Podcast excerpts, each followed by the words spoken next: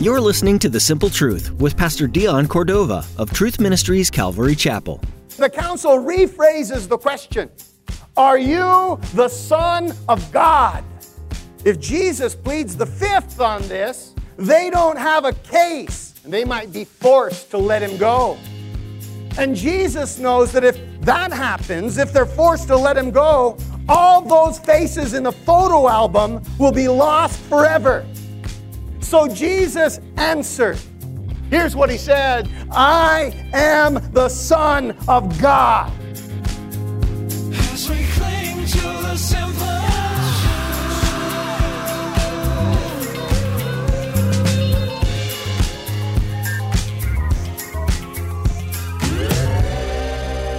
Imagine you're standing before a judge after being accused of a crime that you didn't commit. The judge, who thinks you're innocent, gives you the opportunity to go free. Of course, you'd gratefully accept, but that's not what Jesus did. As Pastor Dion points out in today's teaching, Jesus had several opportunities to stop what the Jewish leaders were doing to him. But Jesus knew that his death on the cross was the only way to redeem the people that he loves, so he chose to stay and give up his life. Now, here's Pastor Dion in the book of Luke, chapter 23, with today's edition of The Simple Truth. There under the olive trees of Gethsemane's garden, looking at that photo book, Jesus resolved to go through whatever was needed just to save us. The first thing that Jesus faced was the kiss of, and everybody said out loud, what? So Jesus was tempted to get off the bus of Calvary, to let the stop pass by. Tempted, then he strove against that to the point of sweating blood. But then the angel came and strengthened him. And I can envision Jesus looking through that photo album of all the people that would be saved, of all the people that would inherit God's kingdom because of what he would do at Calvary. And he resolved to just do whatever it takes. And the first thing he was facing was betrayal. Say it again what? Betrayal. Judas showed up to the Garden of Gethsemane with some religious leaders and a company of soldiers. And Judas ran over to Jesus and greeted him with a kiss and whispered in his ear, Hasta la vista, baby. Betrayal is an ugly thing. A deceitful spouse cheating on their partner, a drug addict's son who steals his parents blind, a best friend who tells your secrets, an ex who poisons the kids against you. Betrayal can drive a person to be angry, defensive, combative. Jesus was faced with all of those same feelings, but he contained them. Our faces in that photo album, our salvation, and the Father's will spurred him to go forward, to not be interrupted by this feelings that he was having of betrayal. He moved forward. The next thing Jesus faced was the sting of everybody, the sting of being what? Abandoned. So Jesus is resolved. The first thing he faces is betrayal. And then the next one is being abandoned. The disciples had promised to be there for Jesus through thick or thin. We got your back, they told him. Though all forsake you, we will not. But when Jesus needed them the most, they raced away like a cat at a dog pound. Exit stage left like Snagglepuss. Are you serious? Everybody said, Are you serious? Listen, abandonment hurts. Just ask the young lady left to face pregnancy alone. Ask the elderly parent in a care facility with no visitors on Christmas. Ask the child scanning the audience during a school play, looking for a parent who never shows. Jesus suffered the emotional attack of loneliness and self pity. Jesus could have resorted to feeling sorry for himself and writing sad songs like Adele. Hello, Can you hear me? I'm in Jerusalem thinking about us, what we used to be. But he didn't. Instead, Jesus pushed forward. There was no time for a pity party. The salvation of those in the photo album were still not secure. Jesus moved on. Then the next thing Jesus faced was the pain of, everybody say it, brutality. Say it again. What? Brutality. Let's read the text. Luke 26, 63. Now the men who held Jesus mocked him and beat him. And having blindfolded him, they struck him on the face and asked him, saying, Prophesy, who is the one who struck you? And many other things they blasphemously spoke against him.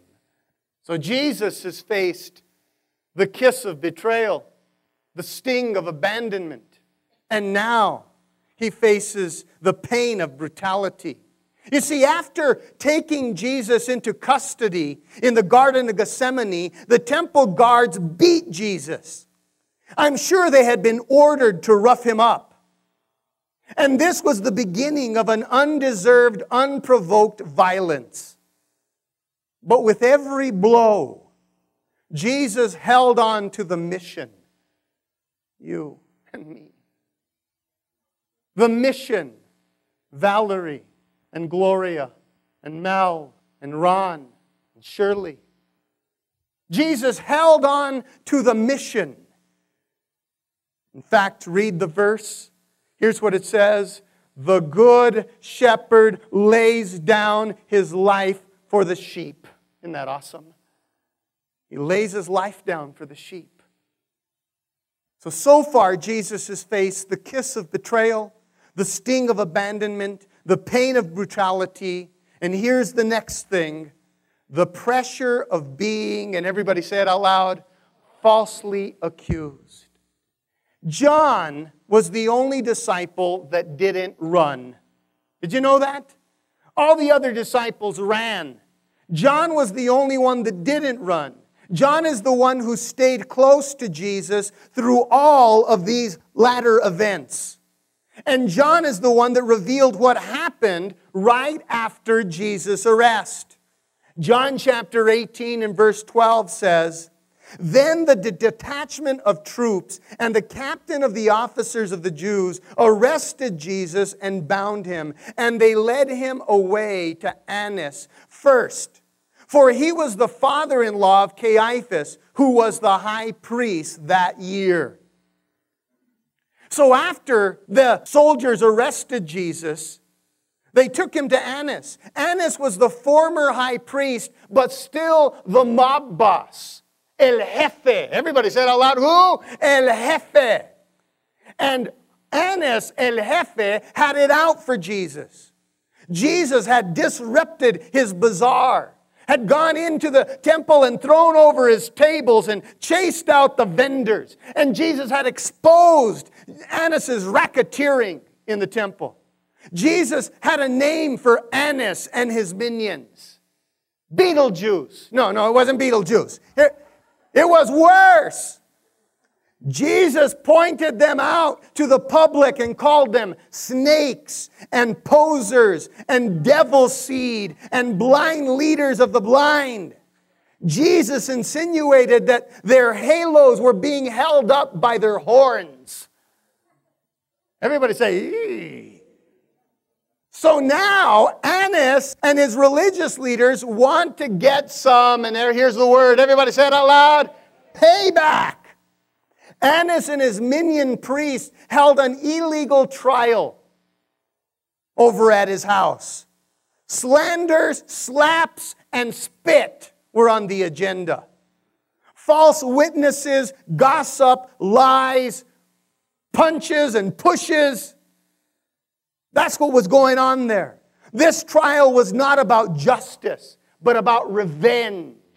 Say the word payback again. It was, what was it about? Payback. We hate being misunderstood, slandered. We hate being falsely accused. It bothers us like a bad rash. It gets under our skin. I mean, we will protest and argue trying to set the record straight. We want to defend and explain ourselves, which always results in saying something incriminating. Like, you can't handle the truth. That's why Annas and his minions were pushing Jesus into the corner in this illegal trial, trying to get Jesus to say something that would incriminate him. But Jesus kept silent. Jesus was making them work for a conviction. You know, during Jesus' ministry, the religious leaders had tried to trap Jesus with incriminating questions. Jesus would always answer or counter with unbelievable wisdom. And as the religious leaders sat there and fumed in anger, Jesus would say, Once again, I refer you to the nalgas, and he would walk away. But now, Jesus remained silent. Isaiah predicted this. Isaiah 53 7 says this He was oppressed and treated harshly, yet he never said a word. He was led like a lamb to the slaughter, and as a sheep is silent before the shearers, he did not open his mouth. After the badgering and the slapping, and after they did that a while with Jesus to no result, Annas sent Jesus to the Sanhedrin. That's the Jewish Supreme Court. But their case was flimsy. Everybody said it was what? It was flimsy. The eyewitnesses, they conflicted. They couldn't get their story straight. And then Jesus' silence was offering the court no help. So the frustrated judges stopped beating around the bush and trying to get Jesus to incriminate himself. Here's what they say. Verse 66. As soon as it was day, the elders of the people brought both chief priests and scribes came together, that's the Sanhedrin, and led him to their council, saying, If you are the Christ, tell us. But he said to them, If I tell you, you will by no means believe. And if I also ask you, you will by no means answer me, nor or let me go. Hereafter the Son of Man will sit on the right hand of the power of God. Then they all said, Are you the Son of God? So he said to them, You rightly say that I am. And they said, What further testimony do we need? For we have heard it ourselves from his own mouth. So here's Jesus on trial, arrested, now he's facing false accusations. He does at Annas' house, who's trying to bully and intimidate him. They can't get a rise out of Jesus to incriminate him. They can't really bring any, any accusations that will stick. So they send him to the Sanhedrin council. Maybe they will be able to make this happen and get Jesus crucified. And so they send him out there. And the first question that they insist Jesus answer was, Are you the Messiah? Jesus has been silent up, up all this whole time. Are you the Messiah? Jesus broke his silence and answered, What difference will it make? You won't believe me if I am, and you have no intention of letting me go. Jesus said, This only ends one way the Son of Man sitting on the right hand of the power of God. In other words, death and resurrection. But they don't get it. Look at your neighbor and say, they don't get it. Not the sharpest knives in the drawer, not the brightest crayons in the box, these guys. They don't get it. The council rephrases the question Are you the Son of God? If Jesus pleads the fifth on this, they don't have a case, and they might be forced to let him go. And Jesus knows that if that happens, if they're forced to let him go, all those faces in the photo album will be lost forever. So Jesus answered. Here's what he said I am the Son of God. Now, you and I cheer, but the Sanhedrin gasped. Everybody's go, 71 members of the Sanhedrin. Let's do it again. He said, I am the Son of God. The Sanhedrin gasped. To claim divinity was heresy of the worst kind. According to the Old Testament law, heresy was a capital offense that carried the death penalty, stoning. The religious leaders should have hauled Jesus out of the city and stoned him, but they didn't. Why? Everybody ask. Why? Why didn't they? The simple answer they would get dirty. Dirty. Yeah, the religious term is unclean. Say that word out loud. What? Unclean. See, if the religious leaders executed someone on the eve of the holy day, which was Passover, they would be considered unclean and unable to participate in the biggest feast and party of the year, Passover. And that was unacceptable to them. Bunch of religious frat boys, party animals. Everybody said out loud, what are they? Party animals. So the religious leaders have to convince the Roman governor, Pontius Pilate, to do their dirty work. And that would mean Jesus would be brutally tortured and crucified, not stoned. Meaning that another Old Testament prophecy would be fulfilled. Everybody say, huh? Sure. How many is that already? Born of a virgin, born in Bethlehem, raised in Nazareth, ministry in Galilee, worked amazing miracles, rode into Jerusalem on a donkey colt on the exact day, betrayed by a friend for 30 pieces of silver, silent when falsely accused, crucified. So far, that's Jesus, nine, atheist, zero. So, the religious leaders, they dragged Jesus over to the Antonia fortress, that is the Roman courtroom. They dragged Jesus over there to get Pilate to do their dirty work, and they present their case to Pilate and demand that Jesus be put to death. Let's read the text. Then the whole multitude of them arose and led him to Pilate. So that's 71 members of the Sanhedrin that all gasped in the courtroom when Jesus said he is the Son of God, because if he wouldn't have said it, they wouldn't have known what to do. And Jesus knows that your face is in that photo album. He wants you saved, so he said it I am the Son of God. So the 71 members all together go over there to the Praetorium at the Antonia fortress and they present their case. The whole multitude then arose and led him to Pilate. And they began to accuse him, saying, We found this fellow perverting the nation and forbidding to pay taxes to Caesar, saying that he himself is Christ, a king. The religious leaders knew that Pilate wouldn't sentence Jesus to death on the religious charge of heresy. So they lie and accuse Jesus of crimes against Rome. He's teaching subversive doctrine. He is stirring up a rebellion. He refuses to submit to Roman authority. He forbids to pay Roman tax. He claims to be king over and above Caesar. But Pilate knew the religious bullies way too well. And the little he had heard about Jesus was all good. So Pilate decided to bring Jesus into the judge's chambers, away from the intimidating accusers. You see, it was the eve of a holy day.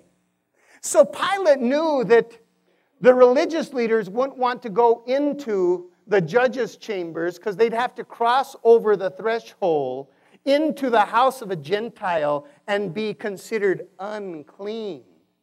So Pilate says, I'd like to see the prisoner, the accused, in my chambers.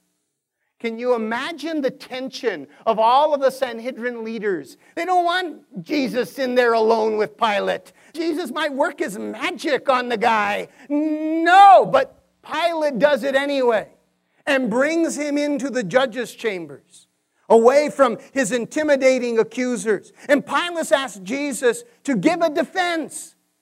Pilate is basically telling Jesus, Give me a reason to release you. Come on, say something. Right here, you would expect Jesus to say, Mr. Pilate, they put me in the lineup and let the bright light shine. But, but, but he didn't. I've been framed. But he didn't. Look at your neighbor say, but he didn't. Jesus could have said that, but he didn't. He stayed silent. So Pilate reminded Jesus that he was the one who had the power to release him. I'm the one with the power. Say, give me a reason. Say so. I'm the only one that can release you. And that's when Jesus spoke up. Jesus told Pilate, when it comes to me, your power is limited. Only God has control of my destiny. Pilate then asked Jesus, the million dollar question Are you the king? Are you the king? Jesus looked into Pilate's eyes and Jesus turned the question around. What do you say? What say you? What do you believe? Am I the king? Jesus is asking us, asking you the same question. Don't deflect like Pilate did. Because Philippians chapter 2, verses 9 through 11 says this The day is coming, let's read it. The day is coming that at the name of Jesus, every knee should bow in heaven and on earth and under the earth, and every tongue confess that Jesus Christ is Lord to the glory of God the Father. Wow. What say you? If you're here and you haven't declared Jesus King of your life, you haven't surrendered to his lordship, to his leading authority, Today is the wonderful day to start. Your face is in that photo album, and Jesus has faced up to now all of those things just to get you into his family, into his kingdom, and eternally saved.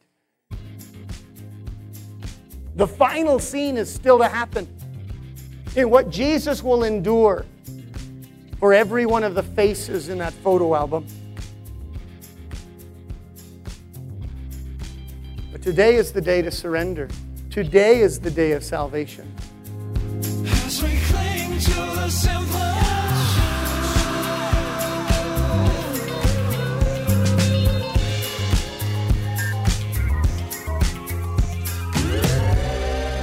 We're so glad that you tuned in today to The Simple Truth.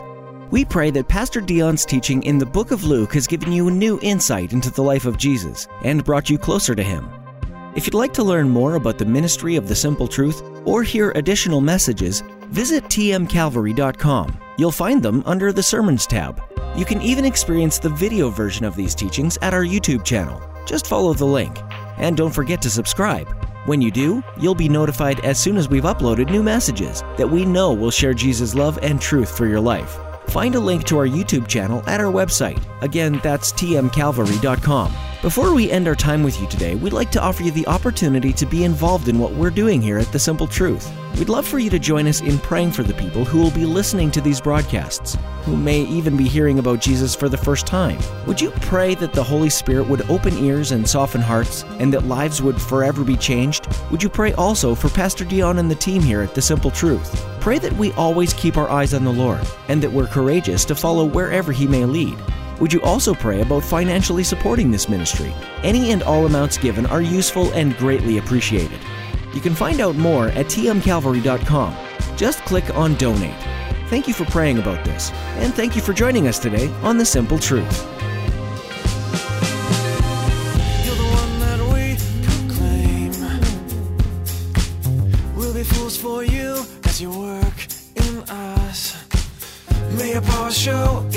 so. Let us join our hands and together we stand. Together.